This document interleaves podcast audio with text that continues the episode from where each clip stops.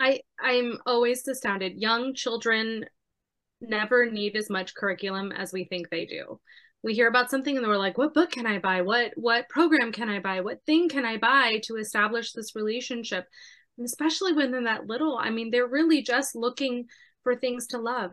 That's all. They're just their little hearts looking for the next thing to attach their hearts to. I I I think the vast majority of the time when the boys were especially little and we were thinking about like, okay, what nature things should we go to next? What other things can we do to you know, I was always thinking about it from what educational thing while I was still in my like traditional school detox mode. Um, and my boys were really asking, what are we going to love next? And when I finally made that shift to thinking about like, what are we going to love next? Wow, like that changed everything.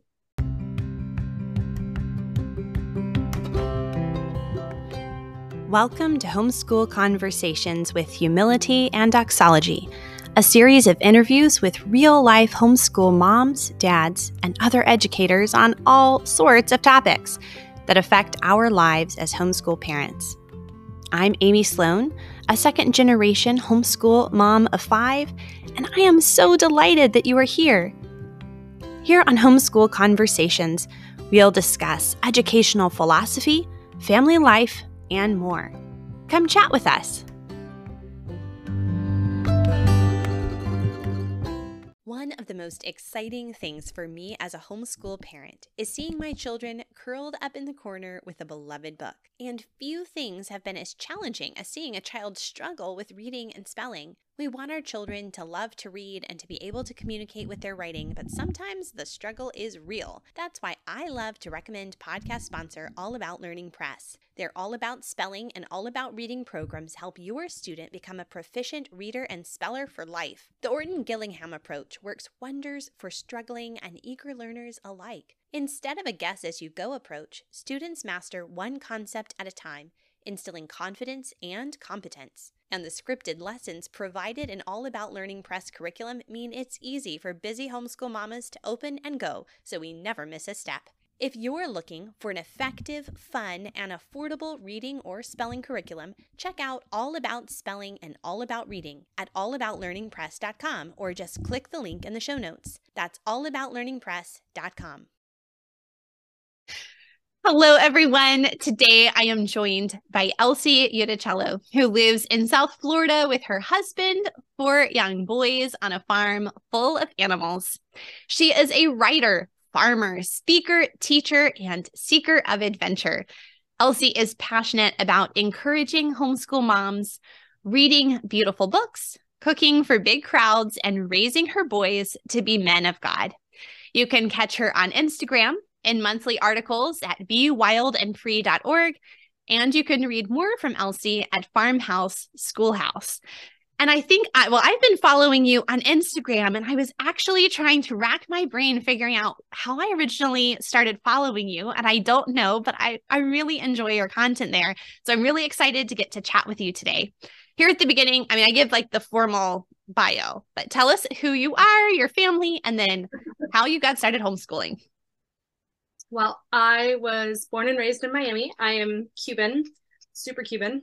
Whole family is Cuban. Um, my great uncle um, was one of the leaders of the Bay of Pigs invasion, and Eleanor Roosevelt, after he was captured, helped negotiate a release of our family and the families of other prisoners. So we are like extra Cuban. My husband is from Pennsylvania. He is Italian, a little bit Russian. So ample opportunity for sanctification for our family. Um, we we met in college and um, spent a year together working in a student ministry, and then he went to Honduras for nine months, and we ended up writing letters back and forth. So we actually fell in love over snail mail, which is feels like so out of place for our generation, but that's what happened with us, and it was really great. oh, that is so romantic. I love it. Did you guys always always know that you wanted to homeschool, or is that something that came later on?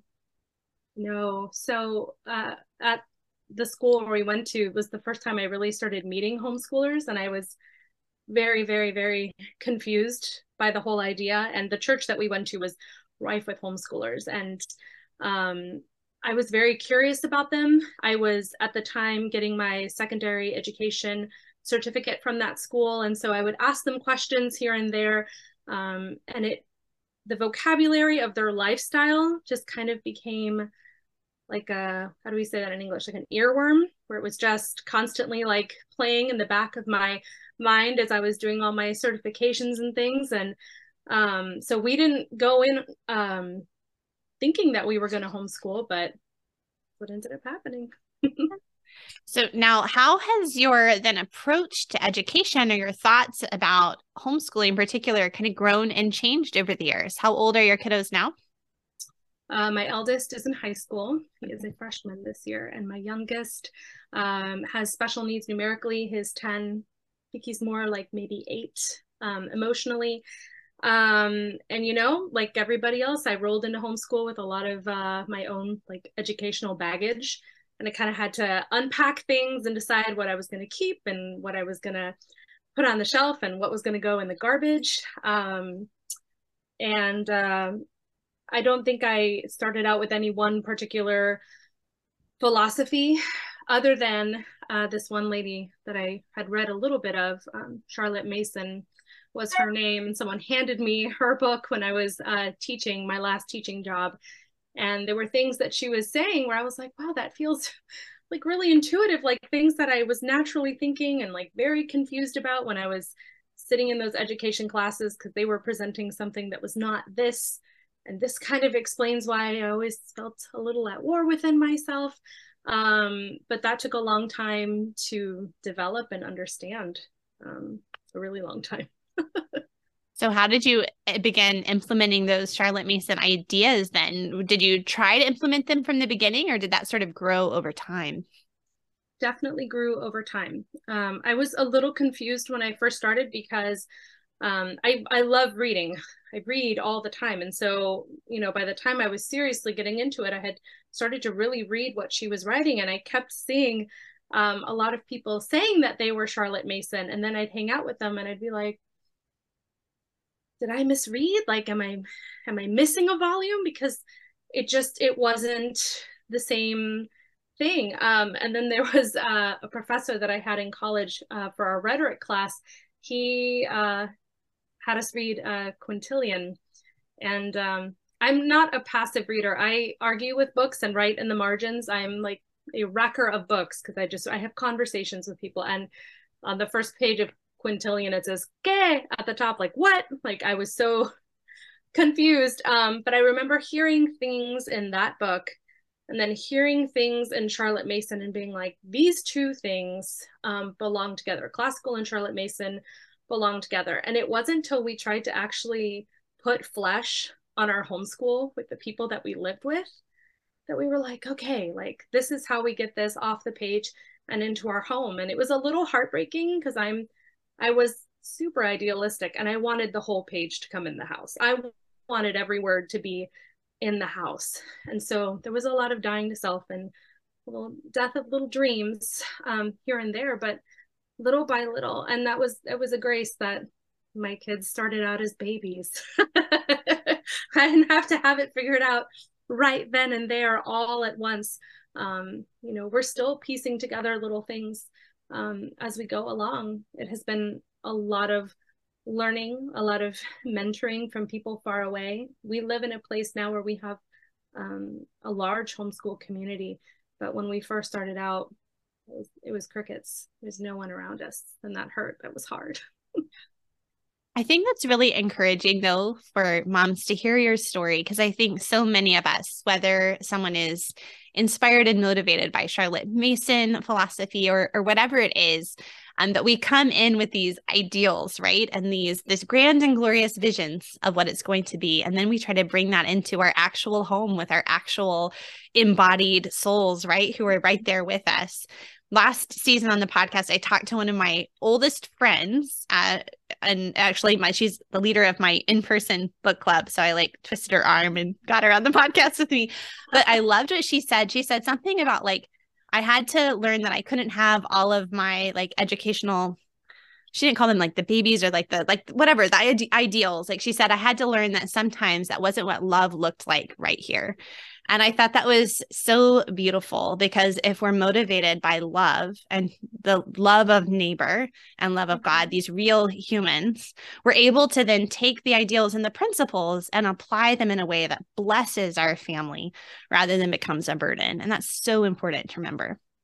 Yeah. I think um, in the last year, I've been thinking a lot about my own self education and um, the things that I have learned from Charlotte Mason and how valuable they have been um, to me. And they were things that I was looking at where I was like, man, I don't know if I'm ever going to get to this with my own kids. And this weird feeling of panic settled in like i'm i'm gonna lose my chance and then i thought that's so arrogant of me here i am you know at the age that i'm at as a mother with all these kids at this point in my life and i'm still learning and what makes me think that the that the final bell rings for them at 18 and they're not going to keep learning or keep searching things out for themselves. And that's a very humbling thing too. It takes a lot of pressure off. You know you're like okay like they're going to continue learning. They're going to continue with this. There's a lot that they're going to be getting for themselves in their own self education yeah, God doesn't say he's going to continue working and completing the the work in them until they're 18 and then they leave your home and time's up. No, he's like he's going to be faithful to continue that good work, right, for the rest of their life. So that is a big relief as a mom. Absolutely. well, what have been some of your favorite parts of homeschooling? Uh the things that didn't go my way would probably be number 1. Um I don't know. I'm I mean, I'm a maker of idols, truly. I it's astounding and I don't even realize I'm building them until they're already like, you know, halfway up off the ground and then I'm like, look what I did. How gross. Um and my kids are great at breaking idols and smashing them with large heavy objects. So usually anything that doesn't go my way because I have somehow managed again to make an idol out of it, mm. kids come, smash it down and they start their self-education. They start digging. They start learning and really doing it away in a way that I never would have thought to do. And it turns out being so wonderful. And so yeah I've often been my own worst enemy in homeschooling. So definitely the times it didn't go my own way. And then reading.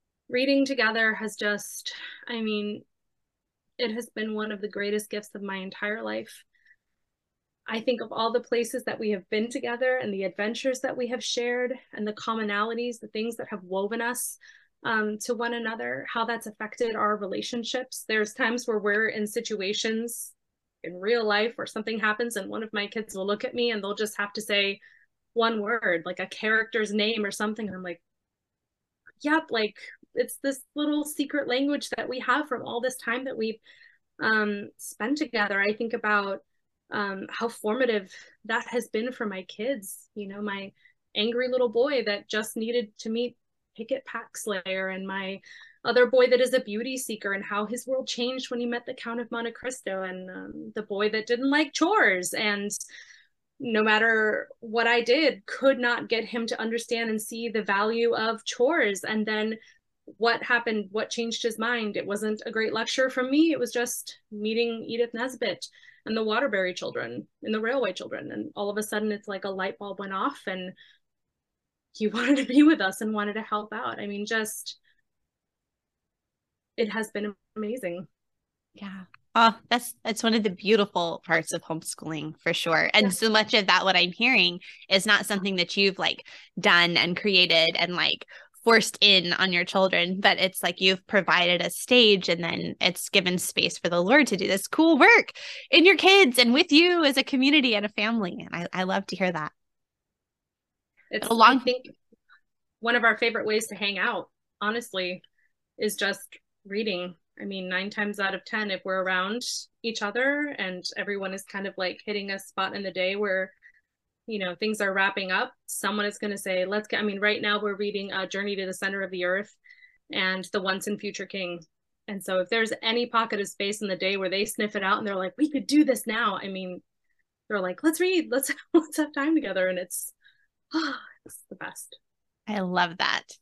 Okay so these are great parts of homeschooling. And yes. also homeschooling can sometimes be hard so, could you share some of the challenges of homeschooling and then ways that you have sought to overcome those challenges?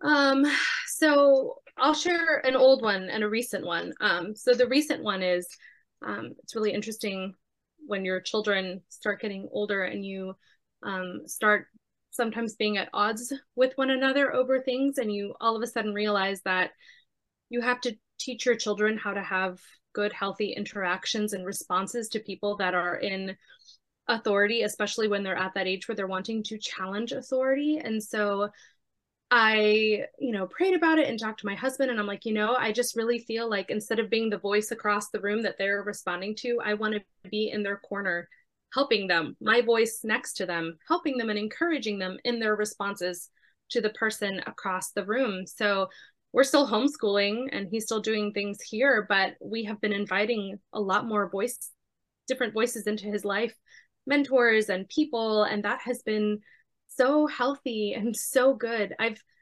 I've never really I mean I kind of understand it when people are like I've seen the village and I don't want it raising my children um, we don't live in isolation. We're meant to live in community and fellowship and with a village. So if you're choosing, you know, to unshackle yourself from government education, then what are you going to be not shackling yourself to, but you know, what village are you joining? What community are you building up around you? So, um, you know, I had a much older homeschool mom ask me that question when my kids were like Ooh, little little like five and six like who are the adults in your life like who are the people that are going to be speaking in your kids lives when they hit puberty when they're teenagers those are such great great years and you really want to make sure that there's a lot of that you spend a lot of time in their corner um, and not just as their sole primary teacher. And i'm so thankful for that advice because that has been so life-giving for that relationship. I've seen that in my own family as well. So my oldest is now 17 and or the, maybe by the time this recording comes out he'll be 18 i don't know speaking into the future self but um so i have i have teenagers high schoolers tweens and then um, elementary. And you know, I have seen such value in them being able to learn from godly, wise mentors, um, both in academic and non academic ways.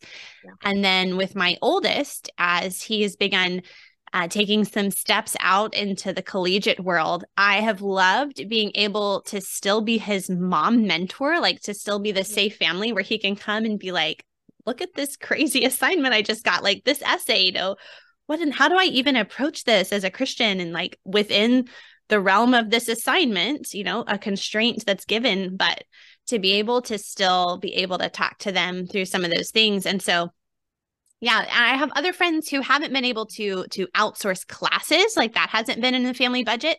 But that just because yeah. you can't outsource a class doesn't mean you can't still incorporate some of these uh, mentors. Maybe it's a grandparent that can can meet or over even over the computer and talk to them, or someone in the homeschool community or at church. There's lots of creative ways to kind of bring yeah. other ideas, both the positive influences, which should be obviously most of them, and also some maybe challenging ways while they're still at home and you can have those discussions together.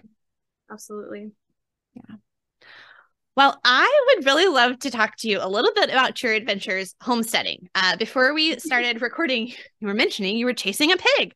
So I'm just fascinated by this whole idea. I, I I'm like I can barely like keep my children fed, let alone homeschool them. And you're like running a farm too. It's so cool. So I need to know how did you decide to pursue this homesteading adventure and tell us what it looks like in real life? Because I have a feeling it's probably not like what we might envision in an Instagram reel. No. I mean, all those homesteading accounts start to congeal into like one impossible woman that doesn't exist anyway it's the same thing with homeschooling, right? Right. Um, we build like an Instagram monster of all of our insecurities, and then, then we think everybody is that monster. um, we started homeschooling, homesteading, um, because we loved it, but we were farmless farmers for a really long time. And that's the that's the best way that I know how to put that. We just didn't have land for a really long time, so it was a lot of dreaming it was a lot of uh, learning while we were in the waiting room, uh, like learning how to make sourdough bread or canning or um, just any little thing that we could do, researching, reading, doing as much as we could. Um, neither one of us um, grew up in on farms. Um, I grew up in Miami. It's very urban. My grandparents had a farm, um, and they were both from the country, uh, the countryside of Cuba. And so, um, hearing their stories that resonated really deeply with me and kind of created um I had I had a very active inner thought life as a child. just um just could never stop reading ever and was always very drawn into um pastoral books were my bread and butter. I mean, I just I loved them. And so between my grandparents and all the books I read, I just grew up really yearning for that. And then um my husband his time spent in honduras and then obviously when he came over and started spending time with our family you know we butcher a pig every year for christmas for noche buena which we celebrate on december 24th and after he did that with us a couple of times he was like wouldn't it just be so cool if we started doing this? And so eventually we did find our farm and a piece of land and it was only after like multiple cross country moves and having our hearts broken and just a lot of loss and crazy things and we ended up here and we were so exhausted and beaten down that we couldn't even get started right away. I mean, it was really just we threw some chickens in the back and called it good. The kids were really, really little. I was recovering from um, a really terrible accident that left me with um, PTSD. So I was really sick. And this farm was built one millimeter at a time. We didn't really have a lot of mentors. YouTube is an incredible resource. We learned a lot of stuff on YouTube. We started reaching out to anybody that we could, visiting farms, um, helping farmers, had hunters come over and help teach us how to butcher. Um, we love pigs. We have a lot of pigs. I think we've got like 20 something pigs right now back there. We have goats that are uh, due any moment. In fact, I went out there just before we recorded to take a look at my one um, goat who's named Queenie, um, as in Lark Rise to Candleford. She's spiteful, so I feel like she might, she could potentially give birth while we're recording just to stick it to me. Um, and yeah, a lot of chickens and meat birds. And um, what does that look like in real life? It looks like a lot of failure. Um, it looks like death. It looks like toil it looks like those verses in Genesis after the fall, where God is telling them just how awful it's going to be working the land. Mm-hmm. And that is truly what it looks like, except for the moments where you suddenly have these like the clouds part and there are these moments of redemption that are so beautiful and so incredible that you're just left in um, in complete awe of the Lord and his creation. And um, I am oftentimes really sad by how much uh, knowledge, working knowledge, has been lost. Um, there's a lot of things about, you know, the modern food culture and culture in general that just make me very, very, very angry. Um, and the farm is a place where I kind of get to exercise all that out and start learning. We're we're very um, communal. We really love having people here. So it sounds crazy, but we invite families over for butchering day. Sometimes people hear that and they're like, "Ew," um, but they actually love it. No one likes it, you know, when the shot is fired. That's a sad moment for everybody, but it's over in a second. We read um, Wendell Berry's poem uh, for the hog killing right before and afterwards everyone gets to work. And it's kind of like those first few chapters of little house in the big woods when they're processing that pig and there's joy and there's playing because we know like this pig is meeting its purpose. It is you know it is going to be sustaining and um, nourishing people and we're working hard together and we're learning a skill with our hands and every pair of hands is valued and matters and it's it's really great. So that was long. Sorry. I know a pink, red, a white clothes. There are clips and nine violet clothes. Oh my heart. That little clip is of my youngest daughter when she was just two years old, and she was lisping her way along with our family's Shakespeare memory, the very same Shakespeare that I was memorizing with the rest of the kids in morning time. Can you really introduce your, your kids to Shakespeare? Can you easily include Shakespeare's works in your homeschool curriculum? Shakespeare for kids? Surely that is a crazy idea. But let me reassure you exploring Shakespeare with your children can be fun and easy. And if you don't believe me, I challenge you to watch my free Getting Started with Shakespeare workshop, where you can explore some of the resources I rounded up, learn my three quick tips for getting started with Shakespeare, and then you'll be on your way to exploring Shakespeare's masterpieces with your kids of all ages. You can head to humilityanddoxology.com slash exploring dash Shakespeare dash children or just check the link in the show notes for more details. No, I love that. I love the connection that this has given you both to like the darkest parts of Genesis 3, like the real results of the fall, like death, thorns and thistles, failure, all those things, um, the toil and the sweat of your brow, but also the connection to the city garden, right? These hints and glimpses we have of God redeeming and bringing life out of these very same difficult situations. I think that's such a, a beautiful thing. I was talking to someone recently who actually they're very um very skilled professional in a in a very highly technical field um but just started a very small little kind of homesteady farm as with their family while also continuing to work in the technical field and so i was asking like what they had learned the most from kind of it seems two very disparate uh, callings to pursue simultaneously.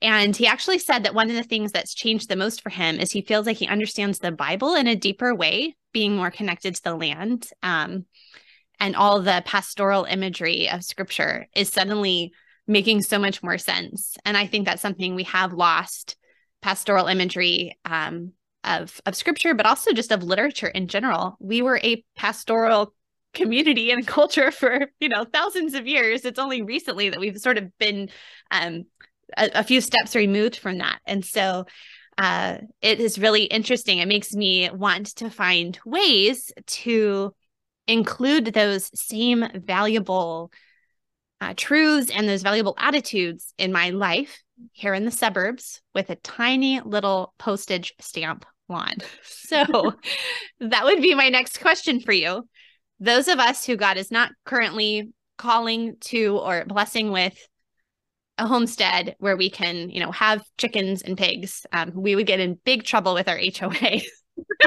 I did that. What are some ways that we can still kind of pursue these ideas or teach our children to have a connection to the land and to nature and um, to creation around us while living in a city or in the suburbs? Yeah. I mean, it's like anything else in life that you want to pursue when you homeschool, you got to get out of the house, right? Um, it, it is going to require some some driving and some effort. Um, I don't really think that there's any um, simple substitute for it, um, but there's certainly a lot of opportunity. I think more than you realize. Um, like I said, we have you know a lot of people that come onto our farm. We go on vacation from time to time, so we have friends that live in those HOAs where they're like, we can't have pigs, but when you're on vacation, can we come over and feed your animals? And that's awesome. We have other friends that, you know, are part of CSAs or different farm shares where they will go and participate in those things. Um, you know, I think that the postage stamp thing, I remember one of our early, early living situations um, when I was incredibly sick and bedridden. Um, we just didn't have a lot of space. It's funny how we went to the same park like every other day.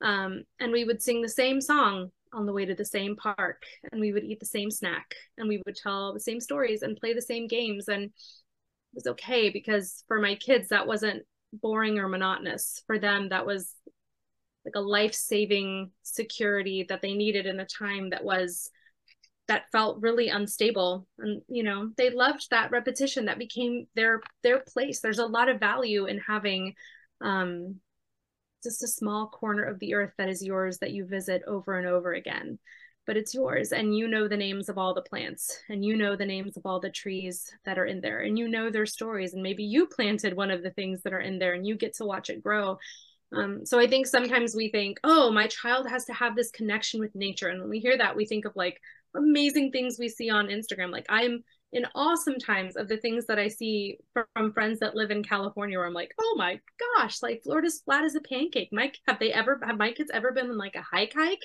They've been on a death march in the swamp. Have they ever like climbed a mountain? I just that that's something that I would love for them to have. But then I'm like, wow, we get to go to the beach. This is incredible. Like uh, we still have little things that we get to do here. And when I lived in the Midwest and I first got there, I was like, wow, this is a lot of corn. Um, but then we started going other places and I'm like, oh my gosh, I never understood what a prairie really was. Like I just I couldn't even build that in my mind. I don't think I ever saw the sky really truly until I came out here. There were so many beautiful things about the Midwest that I was not expecting. So it's it's really just loving the area that you're in and not overcomplicating it, being okay with something small and knowing that if anything god is a god of taking small things and multiplying abundantly more than we could ever imagine. Some of my my sweetest nature interactions to this day didn't actually happen on our farm. They happened in our 900 square foot home with a tiny backyard. I love that encouragement. You know when one of the trees that has a very dear place in my heart is a weeping willow tree randomly. And it's because when I was like four years old and my family, we lived in um, a townhouse in a different state and obviously not very much like land around. But my mom I, I don't have very many memories from that time. I remember the weeping willow trees and i remember breaking my collarbone. That's pretty much my memory. Um i remember though we would walk around this little lake which in my head is like a big lake but i'm sure like if i saw it now it's probably just like a little drainage pond, right? But it was surrounded by weeping willow trees. And my mom would walk me around and she would sing the Alice the Camel Has 10 Humps song. I don't know if you know that song. it's a counting song. And we would take the weeping willow branches and we would make necklaces and crowns out of them. And so always, I have always longed to have a weeping willow tree. Still haven't had one as an adult, but and all that to say, like sometimes it's those simple things. And I will never forget that tree. There's something kind of connected in a simple way, but it was a, a relational story too. So I I'm always astounded. Young children never need as much curriculum as we think they do. We hear about something and we're like, what book can I buy? What what program can I buy? What thing can I buy to establish this relationship? And especially when they're that little, I mean, they're really just looking for things to love. That's all. They're just their little hearts looking for the next thing to attach their hearts to. I I I think the vast majority of the time when the boys were especially little and we were thinking about like, okay, what nature things should we go to next? What other things can we do to you know, I was always thinking about it from what educational thing while I was still in my like traditional school detox mode. Um, and my boys were really asking, what are we going to love next? And when I finally made that shift to thinking about like, what are we going to love next? Wow, like that changed everything for me because the pressure was off. It wasn't like, what am I going to teach them about? It's what are we going to love next out in nature or in our home or people in our community? And that was wonderful. That's when we really started learning together. So yeah, I'm I'm a big fan of people that make the most of every millimeter of their postage stamp because that's what builds relationship. Yeah, definitely. Well, Elsie, you've kind of mentioned and alluded that there have been times and seasons as a mom that have been really challenging. And I know homeschool moms who are listening to this right now, many of us can relate to being in a season where we're tired or discouraged or overwhelmed. Maybe something within our own hearts, or maybe the situations are just really difficult. And it can feel overwhelming to try to still be what we think of as a good homeschool mom in the midst of that we wonder, you know, are we failing our children? That's the big question. You know, we, we sometimes worry in those times. So I was wondering if you had any encouragement or things that you would want to say to a mama who is in that situation. I mean, it's going to sound terrible, but the encouragement I can give you is that you're going to fail your children in some way. I mean, it is, it's unavoidable. You're going to fail them in some way. So rather than sitting there and letting those demons prey on you late at night when you're laying in your bed, grieving all the things that you didn't do that day, all the missed opportunities, all of the things that haunt you, that you let tear you into pieces, realize that, okay, I'm going to fail my children. So rather than put all my energies on worrying about the big bad what if, put your energy into building a relationship with your kids that can recover from things. Um, uh, you know that like i said there was um, there have been several seasons in our life where mental illness has been a horrible beast in our home and it's been um, really difficult to try to get a handle on how to mother and how to homeschool and how to do all of these things while still wrestling um, with PTSD and all of the other offshoots of that that end up happening um, again, it really just comes down to the relationship and what we have inclined our hearts to. I discouragement is horrible, and it's especially horrible when you're isolated and lonely. Um, unfortunately, I think when we hit the peak of our hardest time was also the moment in our life story, love story, where we were also at our loneliest. Mm. So that just made everything really, truly extra painful. And I know it's hard because this requires vulnerability, having to put yourself out there again, especially if you've been hurt by your family, hurt by a church, hurt by a you know a homeschool community or whatever, and it really stings to try again. But the fact of the matter is, is you need to be built up and you need encouragement. Um, I think um, for myself when I was um, bedridden, the only activity I was allowed to get up, they said I could get up once a week to do something. And so I chose um, Bible Study Fellowship, BSF. That's what I did. My husband would drive me to BSF. And I would go and I would study scripture and be with these other women that encouraged me and loved me. And um, that meant so much. God used that so much in my life. And I don't really like being vulnerable. I'm not a very emotional person. My husband Jeff is the weeper of the two of us. I am always super uncomfortable if I start getting anywhere near teary. And man, did I ever break down in that class. And it was just, it was something that I really needed. So, you know, you as a mom need relationship in your life. Um, be vulnerable and ask for help and do whatever you need to get those relationships in your life. And then again, focus on building those relationships with your kids.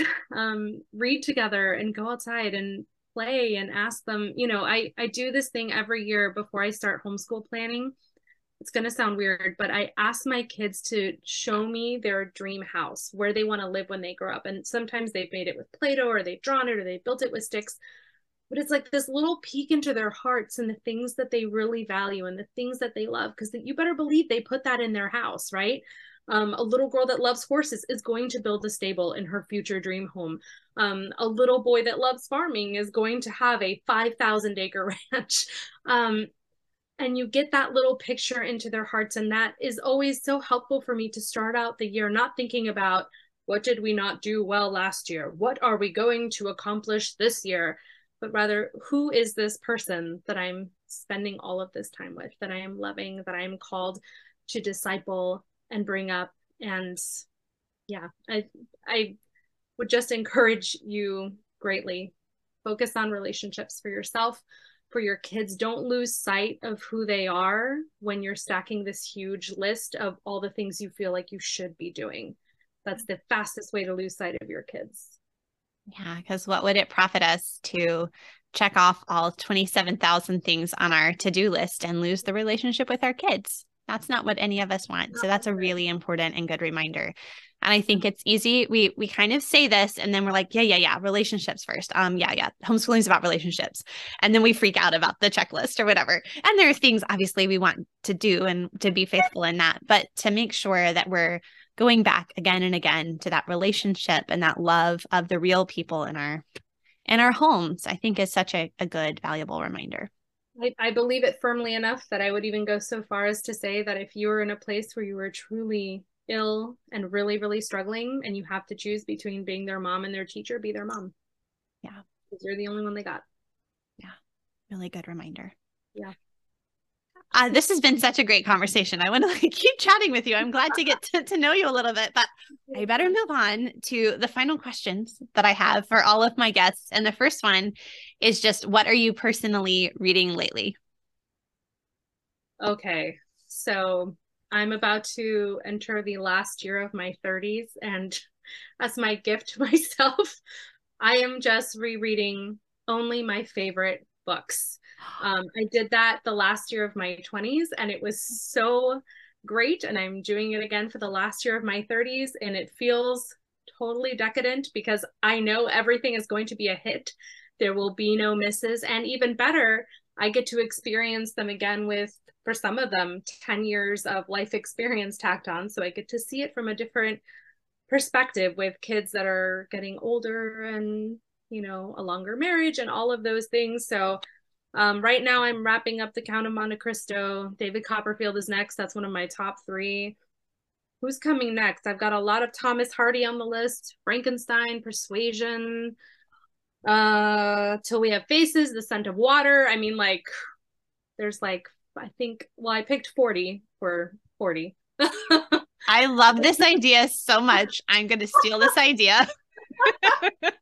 um yes i just i just i've been wondering i was like what should i do i wanted to do something like meaningful and fun in the year leading up to 40 but i couldn't think of anything i'm like this is it i'm gonna pick my 40 favorite movies well, I have so many friends that are like, I'm going to learn a language. I'm going to do this. And I'm like, how do you have the energy to do that? I'm in that special like armpit of motherhood right now where I have teens that don't drive. Ah, and it's like I'm in the car so much and all you know all of those things I'm like I don't have the energy to go like learn a whole new thing. I've got all these other things I'm learning with homesteading and I just need something that's a hit that I can like that I know like this is reliable like I'm going to have a good time doing this. So I was like I'm just I'm going to reread all of my favorite books. So I I put together the list of 40 and whew, I started a month early just to give myself a little headspace and like it's going to be a great year. that is so fun. Well, and I think you picked a good Jane Austen. My daughter and I actually did a little mini. She wanted to do her own little podcast, so we did a little mini podcast. Um, and we we read through Persuasion again together and discussed it because we both agree that Captain Wentworth is the best of all the Jane Austen heroes. The He's the best, hands down. Hands down. oh my goodness. Okay. Final That's question is what would be your best tip for helping the homeschool day run smoothly? oh my goodness. Best tip for helping homeschool day run smoothly. Ish. Ish. um Well, there are two small things that come immediately to mind. And the first is to never be afraid to hit the reset button. Um, I think we just sometimes we look at our schedules and we just forget that our kids are human. And if you have more than one child if you have more than two if you have more than three if you have more than four like the odds of someone having a bad day are just i mean there's the chance it's going to happen. So don't be afraid to hit the reset button on the spaces you know? And i we do that a lot with our kids. Whenever we finish with something i'll say reset and they'll like put the stuff away in that room that we were just in and then we'll move into the next room. And we will get a, a, a scene change. So like if you have a kid that, um, you know, my, my youngest has special needs, when he was really struggling learning how to read, I could not do reading at the dining room table and then say, okay, well, that was, that's over. Let's do history and expect him to be able to continue in the same space. He needed to actually break away from that. And so even if it's just moving from the dining room table to the couch or from the couch to the tree outside, you know, hitting, not being afraid to hit the reset button that helps a lot. And then um, I think having a definite close to the day. So, you know, we started with morning time for years, which actually we don't do morning time in the morning anymore because it doesn't bless us. We do it at lunch now. We switch morning time is lunch, lunch time. morning time is lunch now. Um, but having that actual close to the end um, where we would get together and talk about the things that we all learned, especially as the kids are older and we're not all doing the same subject at the same time anymore it's such a good way to come together at the end of the day and kind of like button things up and be on the same page. And it gives the little kids something to look forward to. It helps remind the older kids of younger precious things that are really beautiful and worthy. Like the other day my youngest told something shared something a picture book that we had read and my eldest was like oh we read that and guess what after dinner he went and got that book and read that picture book and i was you know washing dishes like trying not to trying not to cry so having that little family time at the end of the day um, to look forward to, to connect with dad when dad comes home. You know, what did you guys do today? Hey, here's what we did. We just talked about it. Um, that has been really helpful for us. I love seeing the older kids want to bring out a favorite thing for the younger one. My 12 year old recently was like, had this mm. crisis moment where she was like, all of these picture books we've never read with Isaac. So she took a piece of paper and like went to our picture book shelf and was like writing out a huge long list. She was like, these are the most important ones. Mom, can this count as some of my reading time for school? She's not a big reader. So she's like, Can this count as some of my reading time for school if I read these to Isaac? I was like, Sure. Mm-hmm. Sounds like a great idea. Because again, it's also the relationship of the two of them. It's the relationship that they're having with each other. I love that. I love it. Elsie, where can people find you all around the internet? Oh, I kind of hate the internet, so I try to avoid it in a lot of spaces. But uh, so Instagram on occasion. Um, my blog when I'm in a season of like, yay, I feel like writing. Um, I'm not in that season right now, but you can read a lot of stuff from when I was in that season, especially when the kids were younger. And then I do like to write for Wild and Free. Um, so that's another place where you can find me. And I will have links to those places in the show notes for this episode over at humilityanddoxology.com. Thanks so much for taking the time to chat with me today. And um, I look forward to seeing Queenie's goat kid. Thank you. Me too. Thank you, Amy.